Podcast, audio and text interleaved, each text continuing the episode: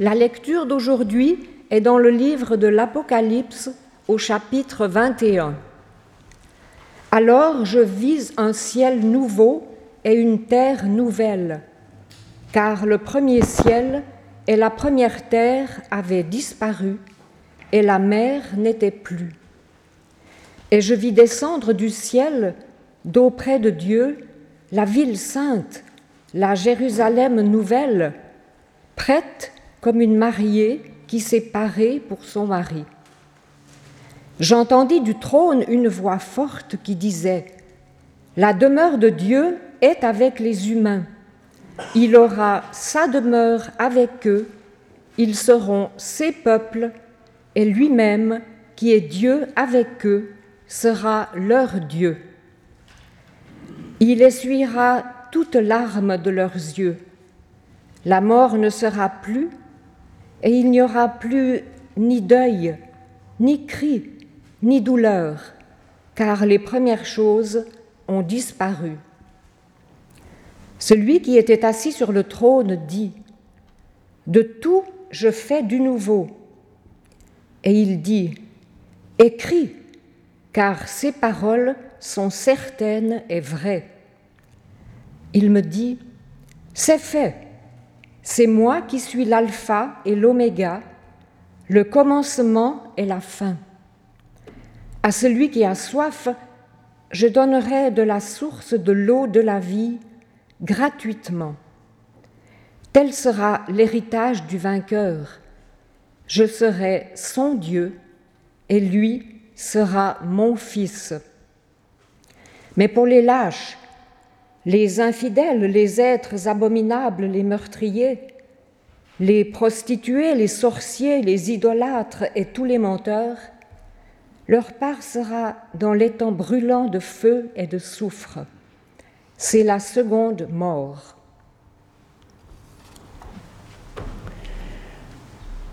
De nouveaux cieux et une nouvelle terre sont déjà là. Ils sont vus de nos yeux vus. Et une ville, nous dit le texte, est descendant du ciel. Descendant, c'est au participe présent. Elle est donc par nature toujours en train de descendre, cette ville.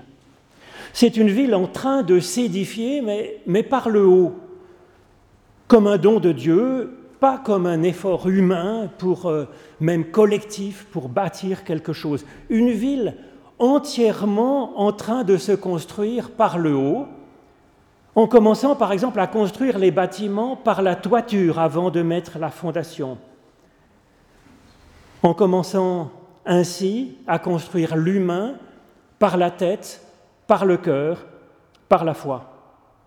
La nature même de l'avenir de Dieu pour nous et avec nous est d'être toujours en train de se déployer par le haut vers le bas, vers les petits, comme une parole qui s'incarne. Dieu, nous dit ce texte ensuite, est comme l'alpha et l'oméga. Il est un commencement de genèse, de construction, et il est la finalité de notre développement, du développement du monde. Et notre vocation d'humain est de vivre chaque jour de cet alpha et de cet oméga, construisant nous-mêmes du haut vers le bas. Et déjà le salut, l'espérance de Dieu se déploie dans notre existence et dans notre monde. Jean nous en parle ici poétiquement. Il évoque d'abord deux réalités qui sont éliminées ou plutôt qui commence déjà à s'effacer, puisque c'est progressif dans ce texte.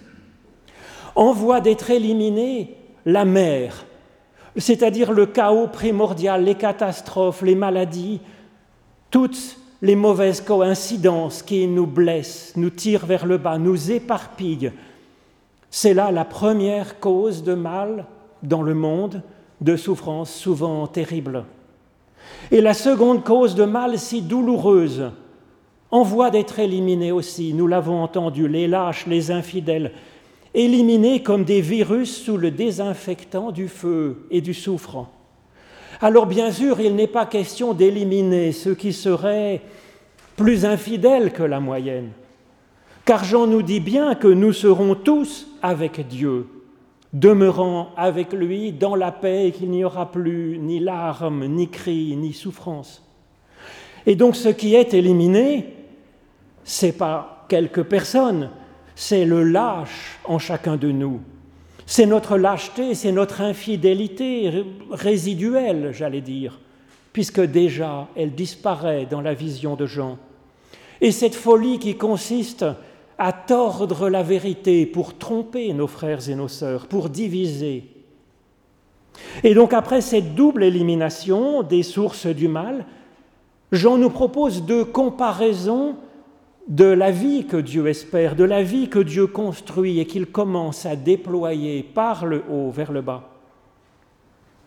Cet avenir est comme une ville qui descend du ciel, nous dit Jean. Une ville, c'est une somme de personnes différentes, de rencontres, d'échanges, de solidarité, et aussi de ressources mises en commun, du réseau électrique, d'eau, de canalisation, de transport, d'hôpitaux. Donc toutes ces ressources, des forces pour, euh, pour entreprendre et pour tenir bon. Une ville, lieu de rencontre où la rencontre avec l'autre me donne à être, comme le dit en particulier le philosophe Lévinas. Ma subjectivité rencontrant celle de l'autre ne peut plus être si pleine d'elle-même, ne peut plus se prendre elle-même pour Dieu, pour un point de vue global, mais elle est reconnue comme la trace de mes pas sur la poussière du sol. La deuxième comparaison pour ce salut de Dieu en train d'advenir, cette ville est comme une tente, skene en grec. Alors nous ne l'avons pas entendu dans la traduction parce qu'ils ont gommé, je ne sais pas pourquoi, cet aspect si important, dans la théologie biblique. Dieu campe avec nous, comme dans une tente de nomades, toujours prête à se déplacer, à cheminer d'étape en étape. Comme Abraham qui, avec Dieu, va vers lui-même, nous dit le livre de la Genèse au chapitre 12. Comme les Hébreux qui, dans le désert, pour aller vers la terre promise, vers la vie, se déplacent d'étape en étape, guidé justement par euh, la présence de Dieu qui est là. Alors oui, Dieu est comme avec nous dans une tente de nomades, c'est-à-dire toujours prêt à se déplacer, toujours en cheminement, toujours à venir vers une plus grande fidélité. Oui, comme Abraham est béni par Dieu avant même de se mettre en route promis d'être bénédiction pour une multitude. C'est ainsi que Dieu nous bénit et nous accompagne pas à pas, main dans la main, qu'il accompagne chacune et chacun, qu'il accompagne les uns et les autres, différents de moi, et qu'il nous accompagne tous ensemble. Dieu nous bénit et nous accompagne ainsi. Amen.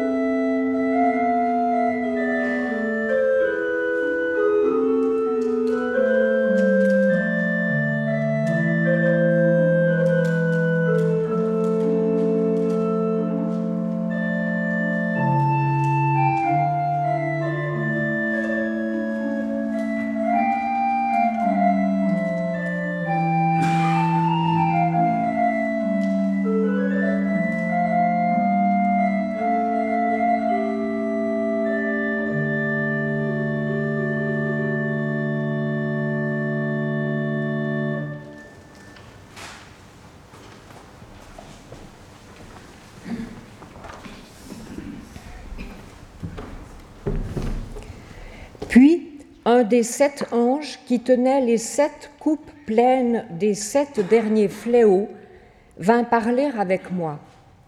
Il me dit, Viens, je te montrerai la mariée, l'épouse de l'agneau. Il me transporta par l'esprit sur une grande et haute montagne, et il me montra la ville sainte, Jérusalem, qui descendait du ciel d'auprès de Dieu. Elle avait la gloire de Dieu. Son éclat ressemblait à celui d'une pierre précieuse, une pierre de jaspe transparente comme du cristal. Elle avait une grande et haute muraille. Elle avait douze portes, et sur les portes douze anges. Des noms y étaient inscrits, ceux des douze tribus des Israélites. À l'est, trois portes, au nord, trois portes, au sud, trois portes, et à l'ouest, trois portes. La muraille de la ville avait douze fondations. Elle portait les douze noms des douze apôtres de l'agneau. Celui qui parlait avec moi avait une mesure, un roseau d'or, pour mesurer la ville ses portes et sa muraille. La ville avait la forme d'un carré. Sa longueur était égale à sa largeur. Il mesura la ville avec le roseau. Douze mille stades. La longueur, la largeur et la hauteur en étaient égales. Il mesura la muraille. 144 coudées d'une mesure humaine qui était celle de l'ange. La muraille était construite en jaspe et la ville était d'or pur, semblable à du verre pur. Les fondations de la muraille de la ville étaient ornées de toutes sortes de pierres précieuses. La première fondation était de jaspe, la deuxième de saphir, la troisième de calcédoine, la quatrième d'émeraude, la cinquième de sardonyx, la sixième de sardoine, la septième de chrysolite, la huitième de béryl, la neuvième de topaze, la dixième de chrysoprase, la onzième d'hyacinthe, la douzième d'améthyste. Les douze portes étaient douze perles. Chacune des portes était d'une seule perle.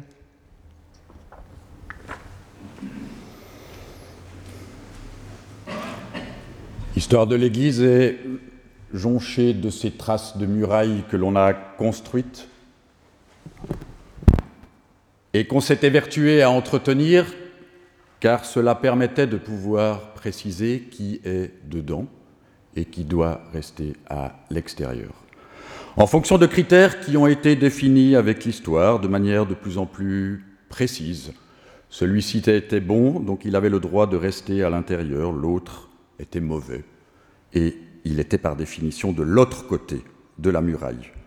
On s'est évertué à les construire jusqu'à à peu près 19e, 20e siècle, avec un souci constant qui nous permettait de pouvoir définir qui est le peuple de Dieu et qui en faisait partie, et par définition, qui n'en faisait pas partie, en vertu de critères clairement définis. Depuis le début du XXe, on s'est évertué à démolir ces quelques murailles, vestiges de notre histoire, en tout cas pour quelques églises. Mais il se trouve que le monde, lui, a continué à les bâtir. Des murailles, il y en a beaucoup encore aujourd'hui. Il y a 30 ans de cela, exactement, le mur de Berlin tombait.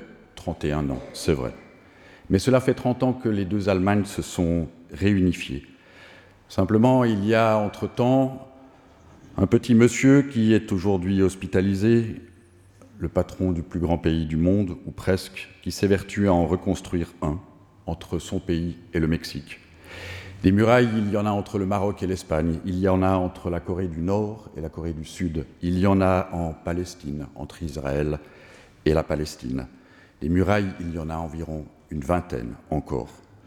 Or, le texte que nous venons d'entendre décrit une muraille qui laisserait penser aussi que nous sommes encore sujets, et même quand cette Jérusalem sera descendue du ciel, que nous serions encore sujets, entre guillemets, à cette séparation, à ce tri entre ce qui est bon et ce qui ne l'est pas complètement, pour ne pas dire que c'est mauvais. Simplement, ce texte introduit une petite notion, quand même, extrêmement importante. C'est que l'entier de cette ville est totalement transparente.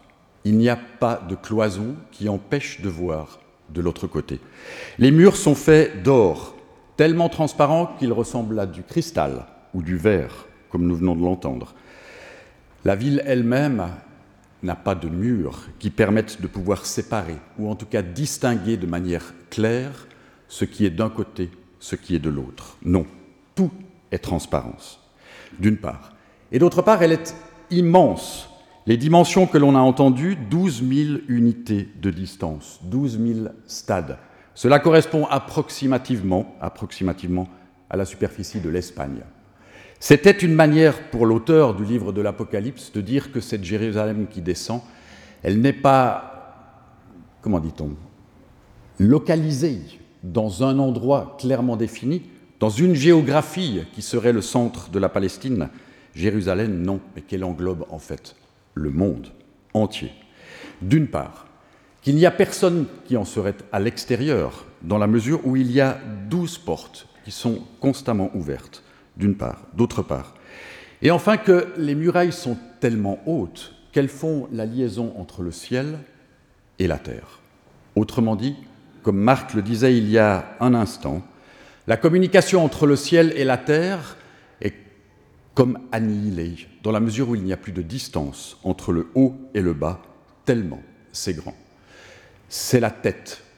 C'est Dieu qui descend sur terre, c'est le royaume qui descend au milieu d'entre nous.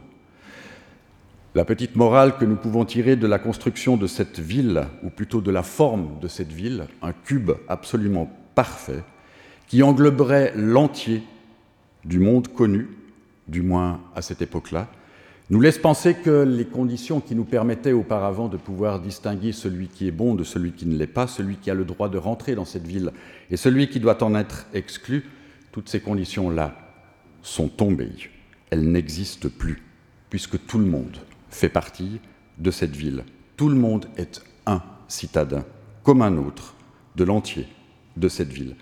Pour le dire autrement, c'est un peu l'antithèse de l'histoire de la tour de Babel. Ce n'est pas les hommes qui créent un pont, qui tentent de créer un pont pour rejoindre Dieu dans le ciel ou faire descendre le ciel sur terre, non.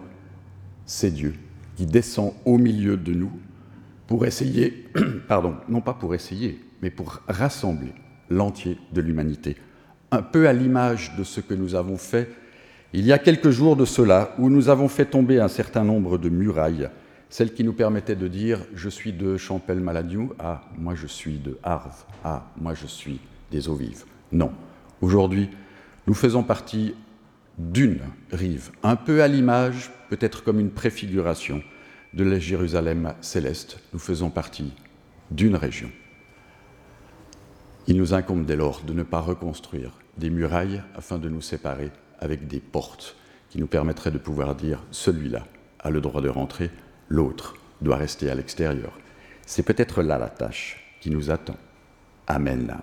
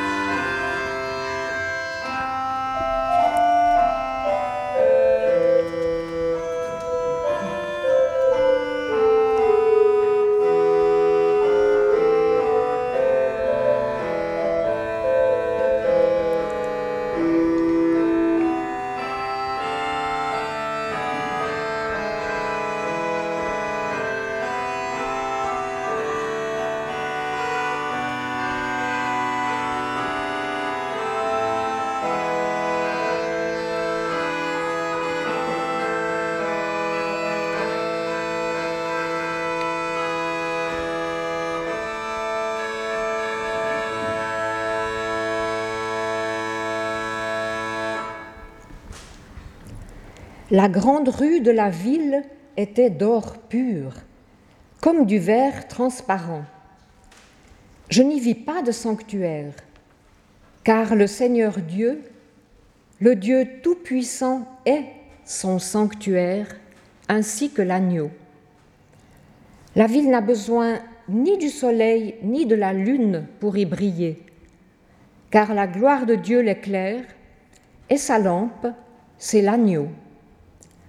Les nations marcheront à sa lumière, et les rois de la terre y apporteront leur gloire. Ses portes ne se fermeront jamais pendant le jour. Or là, il n'y aura pas de nuit. On y apportera la gloire et l'honneur des nations. Il n'y entrera jamais rien de souillé, ni faiseur d'abomination ou de mensonge, mais ceux-là seuls qui sont inscrits dans le livre de la vie de l'agneau. Il me montra un fleuve d'eau de la vie, limpide comme du cristal, sortant du trône de Dieu et de l'agneau. Au milieu de la grande rue de la ville et sur les deux bords du fleuve, un arbre de vie produisant douze récoltes et donnant son fruit chaque mois. Les feuilles de l'arbre sont pour la guérison des nations. Il n'y aura plus de malédiction. Le trône de Dieu et de l'agneau sera dans la ville. Ses esclaves lui rendront un culte. Ils verront son visage et son nom sera sur leur front. La nuit ne sera plus, et ils n'auront besoin ni de la lumière d'une lampe, ni de la lumière du soleil, car c'est le Seigneur Dieu qui les éclairera, et ils régneront à tout jamais. La fin de la description de cette Jérusalem céleste est éclatante. On nous dit que la place de la ville est d'or pur comme de verre transparent, qu'un fleuve de vie resplendit comme du cristal. Toute cette scène est comme baignée de lumière. Et on pourrait dire qu'à la fin de l'Apocalypse, finalement, la lumière triomphe. Non pas la lumière du soleil et de la lune ou la lumière d'une lampe, mais une, une autre qualité de lumière grâce à laquelle L'alternance du jour et de la nuit n'a plus besoin d'être. C'est une lumière qui envahit tout.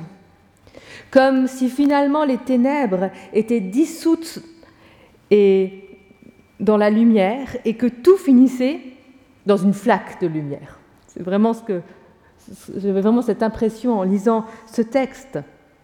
On a l'impression que tout ce qui était ténèbres, obscurité, noirceur n'existe plus dans la lumière qui émane maintenant de Dieu et de l'agneau.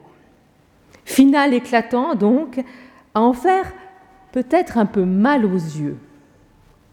Cette ville céleste semblant aussi difficile à contempler que le sommet d'une montagne enneigée ou que la surface d'un lac que la lumière d'été fait miroiter avec ardeur. C'est donc les yeux un peu plissés ou avec des lunettes de soleil que l'on s'approche de ce texte.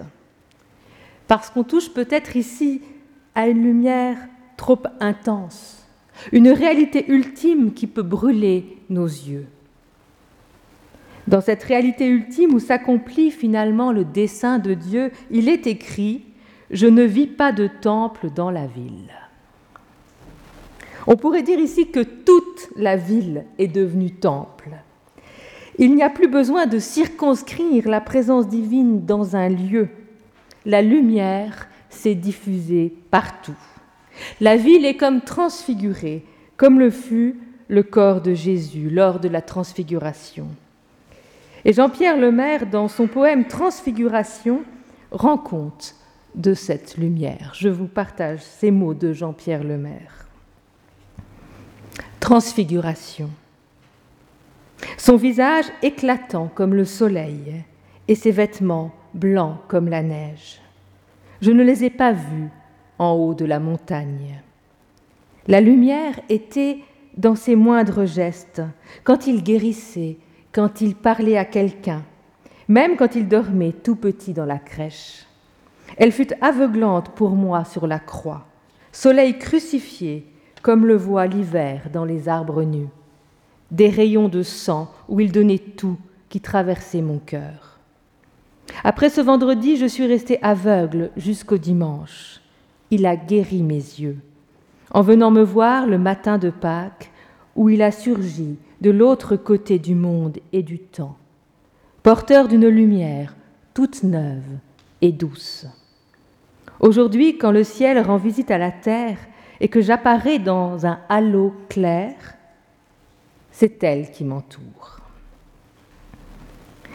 Si j'en appelle maintenant à la poésie, c'est qu'il n'y a peut-être qu'elle qui peut nous faire saisir ce que signifie Jésus-Christ comme lumière du monde. Une lumière défaisant la nuit comme la mort, une lumière, comme le dit Jean-Pierre Lemaire, neuve et douce qui nous est offerte. Qu'une lumière neuve et douce puisse se déposer sur nos vies transfigurer un quotidien blafard, illuminer nos regards fatigués, c'est la promesse de l'Évangile. Je ne vis pas de temple dans la ville, lit-on dans notre texte. Eh bien, nous, des temples, nous en avons encore trois. Et je me souviens, quand je suis arrivée dans la paroisse de Larves, Muriel Joie, sa présidente, répétait souvent qu'il est important qu'une petite lumière continue à brûler dans le temple de plein palais, dans les quartiers autour de ce temple. Et je crois que ce qu'elle voulait dire, c'est que dans ce quartier urbain dont elle était responsable, il s'agissait de prendre soin fidèlement de la petite lumière de l'Évangile, comme on allume une veilleuse dans la chambre d'un enfant. Et si vous vous souvenez des peurs nocturnes que vous avez peut-être eues pendant votre enfance, vous vous souvenez de l'importance de cette petite lumière qui brillait dans votre chambre. Que ce soit une veilleuse ou un ray de lumière qui passait par la porte, la moindre source de lumière pouvait nous rassurer, parce que grâce à elle, nous n'étions pas engloutis dans la nuit. Et je me suis demandé si nos temples n'avaient pas finalement, très humblement, vocation d'être des petites veilleuses dans la ville, des lieux où des hommes et des femmes se rassemblent pour résister ensemble à tout ce qui pourrait éteindre la flamme de l'espérance, le feu de l'amour, la lumière divine qui rayonne en eux. Et si nos temples étaient très humblement les réceptacles d'un tout petit peu de cette lumière si éclatante dont il est question dans l'Apocalypse. Georges Aldas écrivait ceci L'important, ce n'est pas de dominer, de convaincre et encore moins de briller. L'important est de rayonner, de toucher les âmes. Mais comment rayonner? Comment toucher les âmes? Je crois qu'en tant que chrétiens, enfants de lumière, oui, nous le sommes. La lumière nous a été donnée, mais comment la laisser se diffuser? Eh bien peut-être en n'oubliant pas que cette lumière est bien là en nous, même quand nous faisons la vaisselle, même quand nous devons payer nos factures, même quand nos proches nous agacent, cette lumière est en nous. Alors à nous de veiller à ne pas laisser cette lumière être étouffée par le poids des contraintes ou par les émotions désagréables. À nous de tout faire pour laisser cette lumière briller en nous et à travers nous, en essayant de lui faire le moins possible obstacle, qu'il n'y ait plus de murailles, qu'il n'y ait plus de portes en nous-mêmes. Pour que cette lumière puisse rayonner en nous et parmi nous, la question, je pense, est moins que vais-je pouvoir faire que qu'est-ce que je pourrais cesser de faire? Quels sont les actes, quelles sont les paroles, quelles sont les pensées qui entravent le rayonnement de cette lumière? Et se poser cette question, je trouve que c'est assez reposant parce que nous n'avons pas à nous dire, oh là là, il faut que je convoque des énergies nouvelles, il faut que j'ai de nouvelles idées, il faut encore que je lance de nouveaux projets. Ce que nous avons à faire, c'est simplement d'arrêter de faire certaines choses, de gaspiller notre énergie dans des activités, des engagements qui ne nourrissent pas notre feu intérieur et qui ne permettent pas à la lumière de prendre toute sa place. Alors que nos trois paroisses unissent maintenant leurs forces, je pense que c'est à ce travail de discernement que nous sommes appelés, à revenir ensemble à ce qui est l'essentiel de l'Évangile, à ce qui est porteur, à ce qui est lumineux en nous et entre nous, à ce qui fait le centre de notre vie de foi. Alors ne perdons jamais de vue que notre vocation est de revenir sans cesse à ce qui donne de l'éclat à nos vies, de revenir sans cesse à cette lumière toute neuve et douce, pour reprendre les mots du poète, cette lumière toute neuve et douce qui nous est donnée en ce moment même aujourd'hui, maintenant. Puisse cette lumière éclairer notre avenir commun. Amen.